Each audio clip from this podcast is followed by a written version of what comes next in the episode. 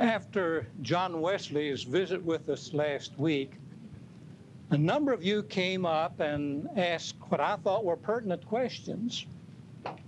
Pertinent so much, in fact, I'd like to take just three or four minutes to address these questions for all of you because they may have been questions that came to your mind, and if they didn't, they should have. And here's the answer. One question was Was John Wesley kicked out of the Anglican Church? Now, that question came about because it was repeatedly stated that the churches were closed to him and he had no church in which he could preach. And I'm glad to answer no, he was not kicked out of the Anglican Church. He was a most respected clergyman of the Anglican Church up until the time of his death. The fact of his not being able to preach in any of the churches grew out of the fact that in the Anglican Church, the entire country was divided up into parishes. A priest was assigned to each of the parishes, and only the priest could determine who could preach in that church. Now, that's also true in the Methodist Church in America.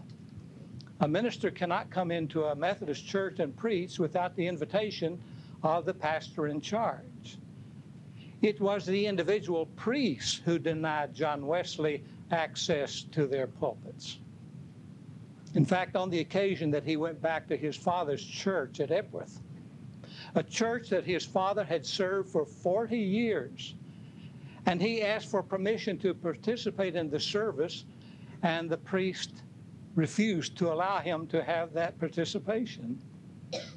And so he announced that in the afternoon at four o'clock, he would preach from his father's tomb that lay alongside the church. And at four o'clock, hundreds gathered and he preached to the people from his father's tomb.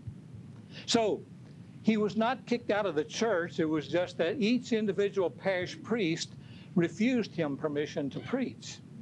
Now, he had no pulpit of his own because he was on the faculty at Oxford University.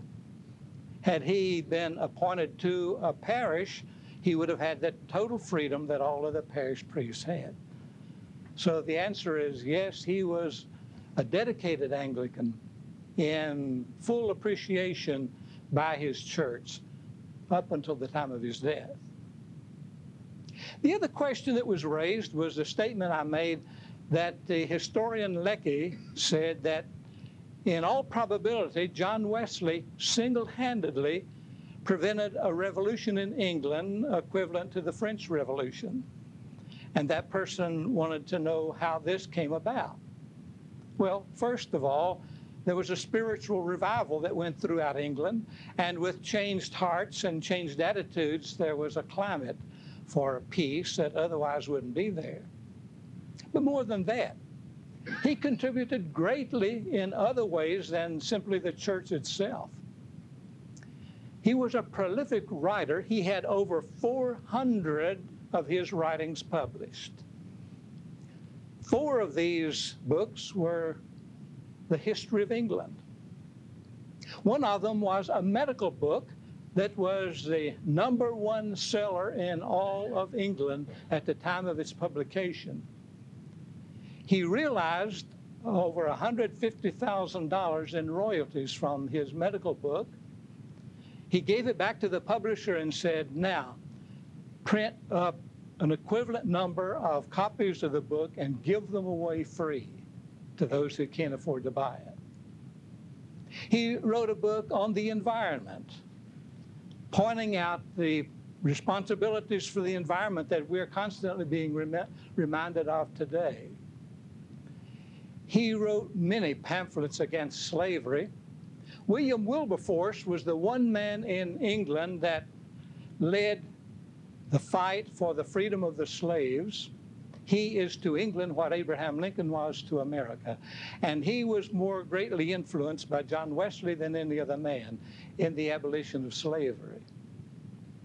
John Wesley opened a school for boys, poor boys who couldn't go to school anywhere else. He opened the first free medical dispensary in England, opened two for the poor people. And in addition to this, he opened an orphanage. He opened a loan company that would give out loans to struggling poor people who were trying to have businesses of their own. All of this in addition to everything he did in the establishment of the church. So, out of this kind of life and contribution to the nation, he was given the responsibility for turning England around and putting it on its feet. So, these questions were asked. I wanted to share the answers with you as I shared them with them. Did you hear about the little fella in church who was disruptive? And his mother leaned over and said, Son, you better quieten down. You'll disturb the minister and he'll lose his place and he'll have to start over at the beginning.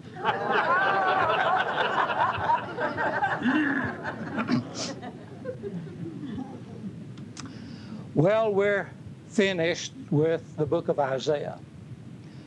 We have been in the book of Isaiah throughout the month of January, December, and we have followed the plight of the Jews as they were being prepared for being taken into exile.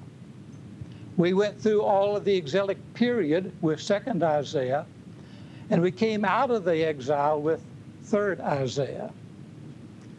For the next two weeks, we will be in the book of Ruth. But we are not breaking away from Isaiah altogether because there is one verse in 2nd Isaiah on which these next two lessons hang. It is a statement that Israel would become a light to all the nations. And indeed, after the exile, it was an altogether different story. The Old Testament is filled with short stories. The stories hold the whole Old Testament together. If we were simply to wade through the Old Testament with the theological concepts, the rules, the laws, after a while it would become a vast space in which we couldn't attach ourselves mentally at any point. So much of the Old Testament is hard to understand. But there are stories from time to time that bring light and understanding to such a degree that then we can move from one stage to the next. And we see God portrayed so thoroughly in ways in which simple prose don't reveal him. And so the stories are very important. Each of us has memories of childhood and the Bible stories that were told us. My favorite was Joseph for two reasons. That's my name, Joseph Vance. And he had a coat of many colors, and I love coats of many colors. but Joseph is a story of a, of a man who was loved by his father, betrayed by his brothers, lied about by his adversaries, imprisoned, and emerged as the savior of the kingdom. It's a magnificent story. And there are others the story of Esther, the story of Jonah, the story of Samson. In all of the stories of the Old Testament, all of them incorporate these things. The battle between good and evil, the distrust that comes between persons, the unfaithfulness to God, the intervention of God, and the happy ending. But the story of Ruth doesn't fit this category at any point. There's no dissension. There's no controversy. There's no battle. There's no rift between good and evil. And unlike all the other Bible stories where God eventually intervenes, God plays no part at all in the story of Ruth. And yet it's one of the most significant of the stories of the Old Testament. The writer of our lesson material says that when she was a child, she remembered reading a column by Eleanor Roosevelt, who had a daily column in the newspaper called My Day. And in that column, on one occasion, a reader had written in to ask if you could write one piece of literature that has ever been written, what piece of literature would you want to have been the author of? And supposedly Eleanor Roosevelt answered, I would have written the book of Ruth. And it does have great beauty, it has great truth, and it is a book of great importance. You know the story, but here it is anyway. Naomi was the mother of two fine young men. Her husband, Elimelech, um, it didn't come out. My tongue rolled on me. Left Bethlehem, which was their home, at a time of famine. And they went into the country of Moab because it was a fertile country. Surprisingly, even though the two lands were so close together, the land of Moab rarely had famine while Judah was constantly having recurrent famines. And at this particular time, Bethlehem was barren and the land of Moab was producing abundantly. The problem was the Hebrews hated the Moabites. Now, in the book of Deuteronomy, it explains why they were hated. One reason that the Jews hated the Moabites is because as they came out of the wilderness, the Moabites were there, but offered them no help, no food, no drink. Even though their plight was desperate, they gave them no help at all. And this brought a schism between the two groups. So much so, in fact, that the book of Deuteronomy says the Moabites will never be allowed in the assembly. They must be kept from all assemblies, totally segregated from the other. The origin of the Moabites as a people and all of the tribes of the Old Testament originate with one of the founding fathers, and they are all cousins even today, but still warring as cousins will. But the Moabites trace their ancestry to Lot, who was the nephew of Abraham, who was the father of the chosen. Lot, after the fall of Sodom and Gomorrah, had an incestuous relationship with his daughter. And the Moabites were the descendants of that relationship. So they were hated at a great distance from the heart of the Hebrew people. So for this couple to go into the land of Moab was to break away from their own people and take up residence in a land of hated peoples. But they were desperate. There was famine back home. There was plenty in the land of Moab, and they prospered well. The two sons met two beautiful young women who were Moabites. That's the risk you take when you introduce your family to others about whom you have qualms. There may be a relationship developed that will bring you back together, and that's what happened here. The two sons fell in love with two beautiful young women who were Moabites, and they were married. The story is silent as to the relationship of the entire family at this time, but the implication is that everything was going wonderfully. They were living in their adopted land. They had integrated themselves into the people of the land through the two young women, and the future was bright. And then there came the death of the husband, whose name I won't pretend to speak.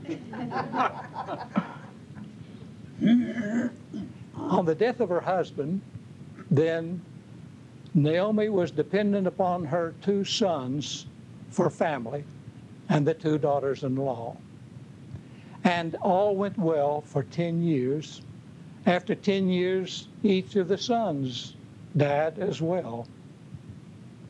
The Old Testament names of the people who are a part of the story always have meaning, and the meaning of the two sons' names meant weakness and sickness. And so apparently they were frail, having died at such a young age.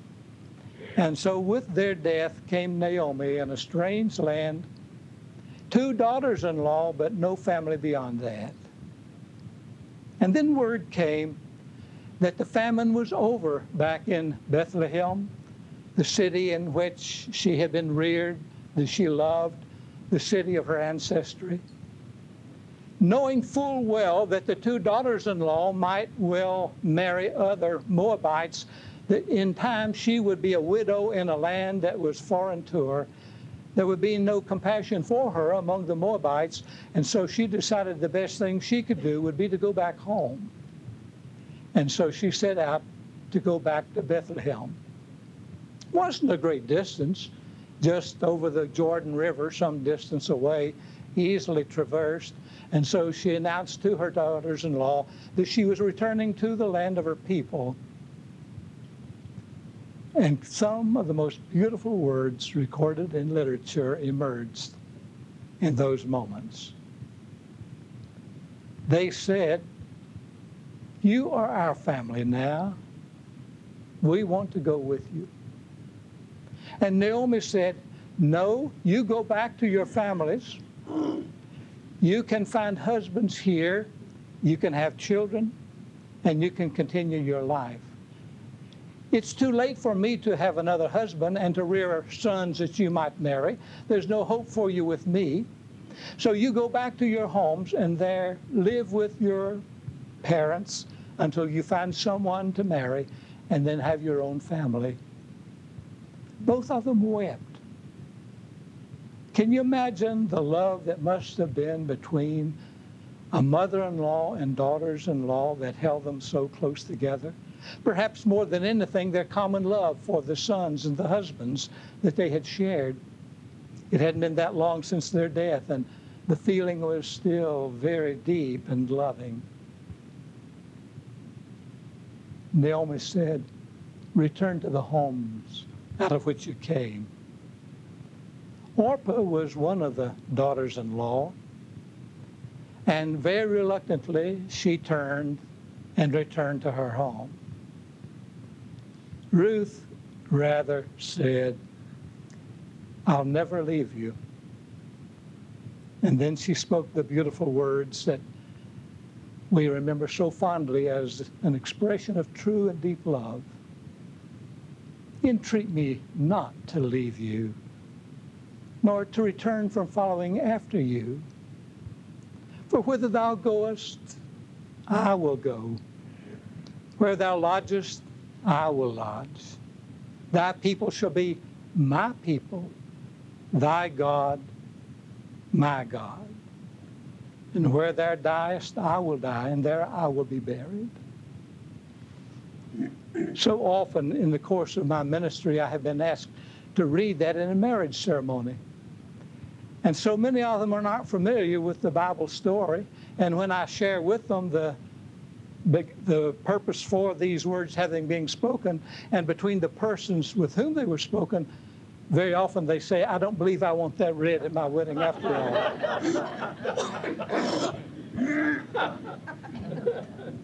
in fact, when the, the three candles were introduced in a wedding service, it was originally called the Ruth candle, where the two come together and light the one candle. But that was dropped after a while. I guess word got around that you're making a pledge to your mother-in-law.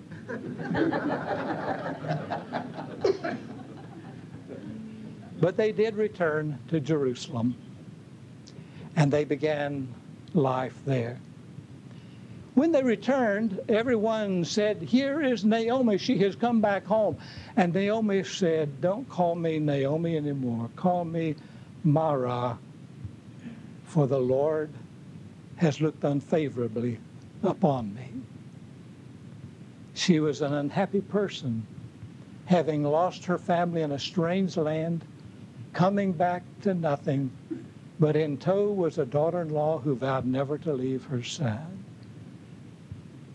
If that daughter in law had not been there, the story may have ended there. But on her return, the story really begins. And that's next week's lesson what takes place after they get back to Jerusalem. But there's so much to be said about the first part of the story. It is a story of loyalty.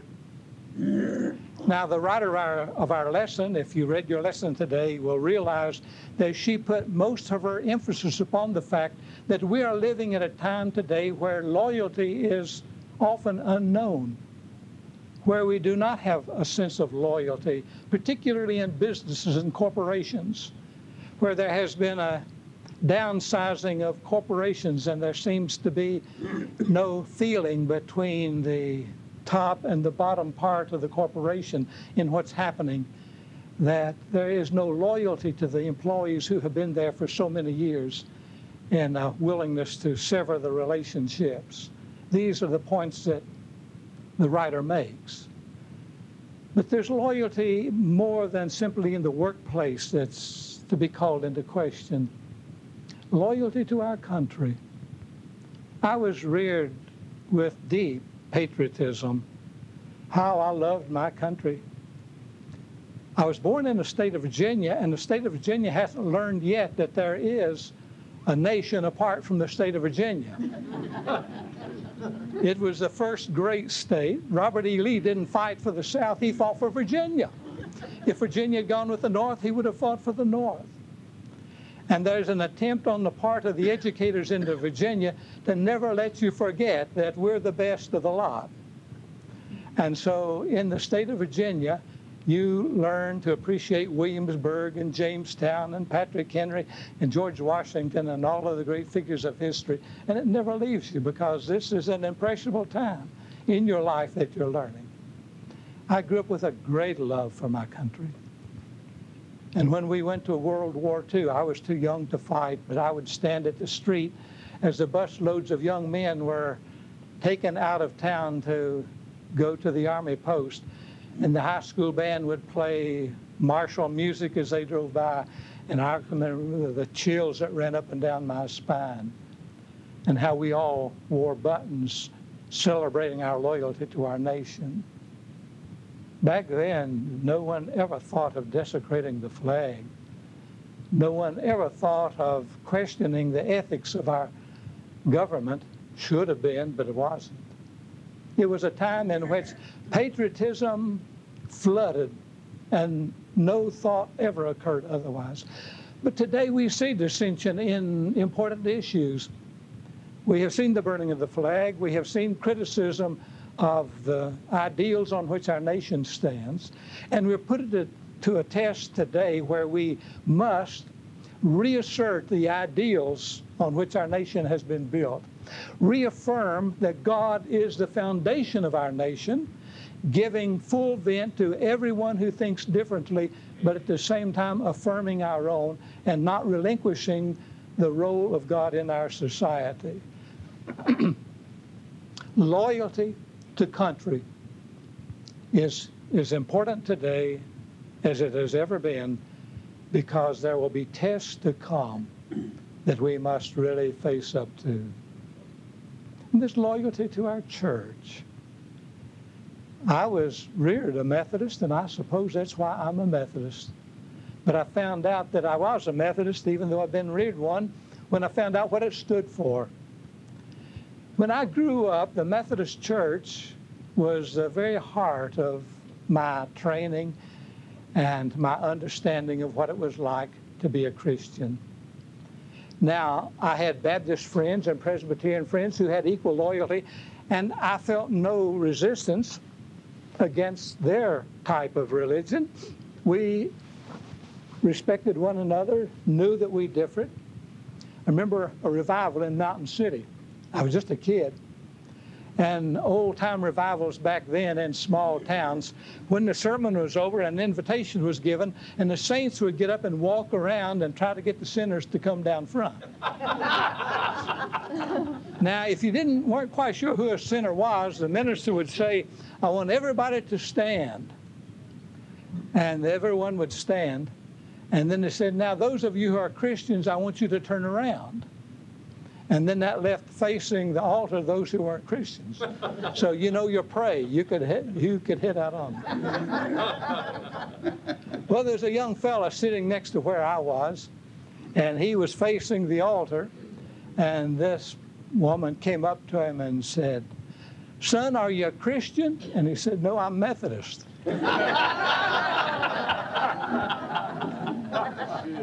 it was in a Christian church that the revival was being held. But I've seen the loyalty to the Methodist Church erode in my more mature years as we have lost sight of the foundation on which our, our church was built. So few growing up in the church today know anything of the theology of John Wesley, know very little about John Wesley. You must understand and know if you're going to be in a position to reject and of course, in the Methodist Church, the very foundation of our church is to think and to let think. There was no theology to which anyone had to subscribe to become a Methodist. John Wesley said, if we start setting up theology that everybody has to believe, we'll be fighting among ourselves and arguing among ourselves and we'll never get anywhere. So, Anything that does not strike at the heart of Christianity, we think and we let think. So you can believe in immersion or you can believe in sprinkling. It doesn't matter. You have the right. You can believe in predestination or you can believe in Arminianism in the Methodist Church. That's right. Nobody can tell you you're wrong because if it does not strike at the heart of Christianity, you can believe as your conscience leads you to believe. And in the course of my ministry, whenever I brought members into the congregation from other denominations, and we would talk about the Methodist beliefs and the Methodist polity, I would say to them, if you hold sincere beliefs with which you have been trained, you do not have to surrender those beliefs to become a Methodist. That's, to me, is the real genius of our church. We embrace the beliefs of one another even when we differ, if it does not strike at the heart of Christianity. Interpretations, interpret it, leave it at that. But today there is so little understanding within the Methodist Church of who we are. And I've insisted that it came about during the time of unification with the Evangelical United Brethren. I had an associate pastor in one of my former churches who was a district superintendent out of the United, Meth- United Brethren Church. Never have I known anyone that I was fonder of, with whom I worked better. A great denomination, but we should never have merged because we gave up who we are when we came together to keep from offending the other. I used to relish Aldersgate Sunday. That was a day to celebrate John Wesley's heartwarming experience. No one knows what Aldersgate Sunday is anymore because it's no longer observed, because we have brought in other factions that do not observe Aldersgate Sunday. The Methodist Church has lost its identity. We don't know who we are. And we can be loyal to something that you don't know really who you are. We take the pledge of loyalty, but we're not quite sure what we're expressing our loyalty to. I believe that Presbyterians ought to be Presbyterians and proud. I think Baptists ought to be Baptists and proud unless they marry one of my children. All three of them.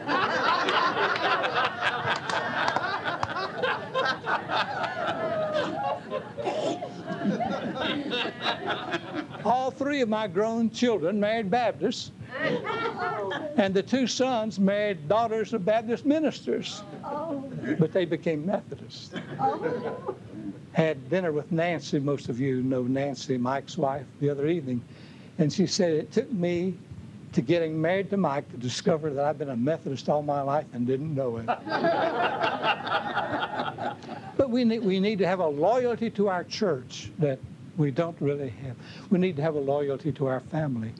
Blood is thicker than water. Not the kind of loyalty that brought about the feuding in West Virginia and Kentucky and even in Tennessee, the Hatfields and the McCoys, not that kind, but the family unity that allows a group to stand together, to feast off of one another's experiences, support one another. You need a small group setting in order to grow.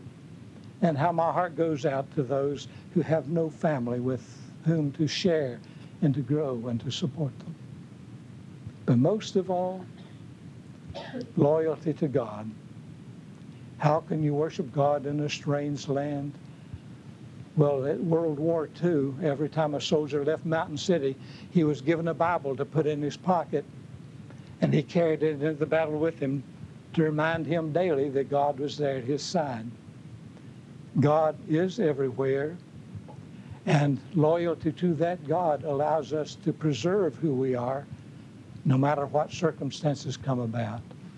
Loyalty to God in our nation we can rewrite history all we want to, but we can't erase the fact that the foundation of America was built upon the spiritual attributes of Christianity by George Washington, by Thomas Jefferson, by Patrick Henry, by Benjamin Franklin, all of these who were committed churchmen who brought their religion into play in establishing the nation itself. Benjamin Franklin even coming to the point in the Continental Congress of saying, let's stop all proceedings and pray and then come back together. And they did, and when they came back together, they solved their problem. so let's don't pretend for a moment that we don't have a spiritual foundation on which America is built, as others would take it away from us, saying that we're a nation so diverse that we have to take the God of our fathers out of our society. Well, I started out teaching a Sunday school lesson. I ended up preaching. and I apologize for that, but there's some things I just feel strongly about. I had the promise of a clock back there that I wouldn't have to look at my watch, but it isn't there yet. I'm going to have to uh, conclude, even though there were two other points that I had originally planned to make and give you a chance to raise a question or to make a comment on our study of Ruth. What about them? Uh, was there a time I saw someplace, I think it was on the travel or something about old churches, and it said the Methodist Episcopal Church, and I can't remember where it was, where I saw it. Just go over to First Methodist, and you'll sit in their cornerstone. Oh, really? The Methodist used to be incorporated in the Episcopal Church? I see, I told you we need to learn about our roots. I was brought up aloof. I, I know, I know. When, when I did the introspective on John Wesley, I made the statement that on December the 24th, 1784, that the Methodists of America, John Wesley did not organize a church. He organized Methodist societies. There were no ordained clergymen in America for the Methodist societies. All the Anglicans had gone home because they were fighting us.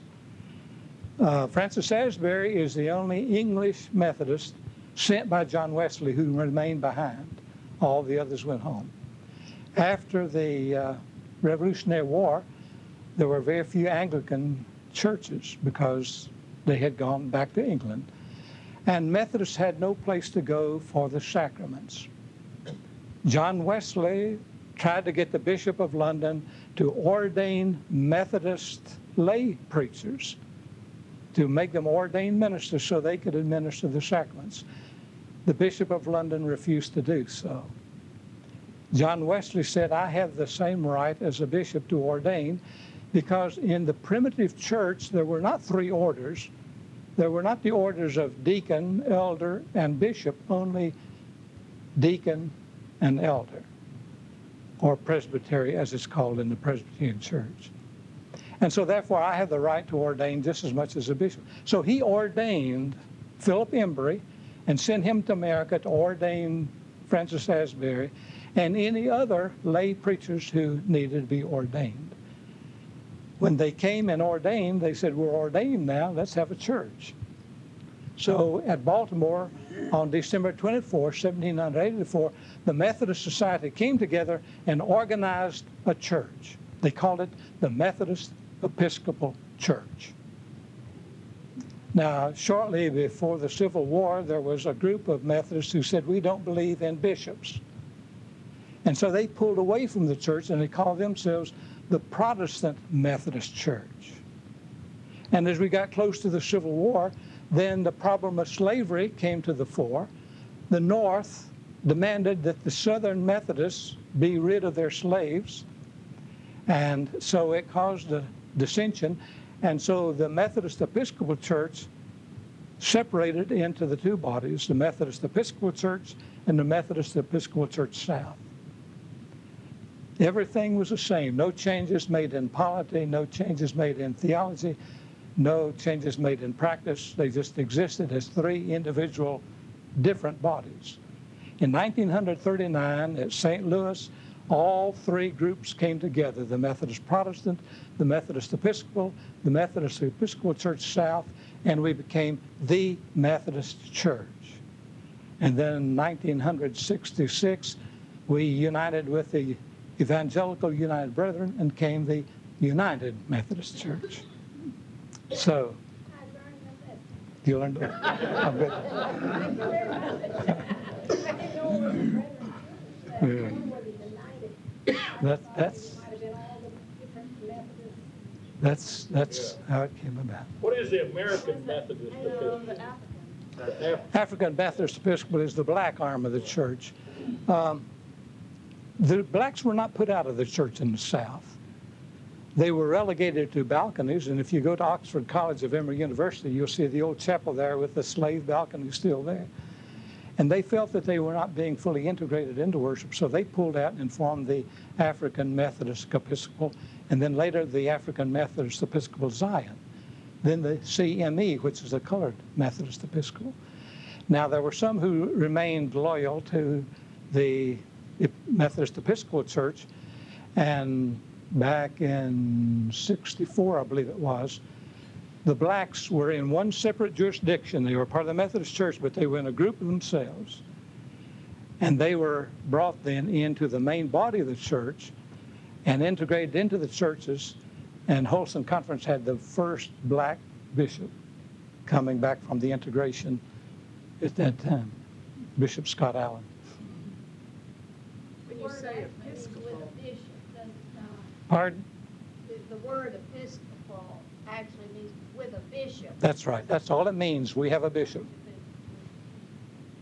And the Episcopal Church, as we have down the street, St. John's, and we have basically the same theology.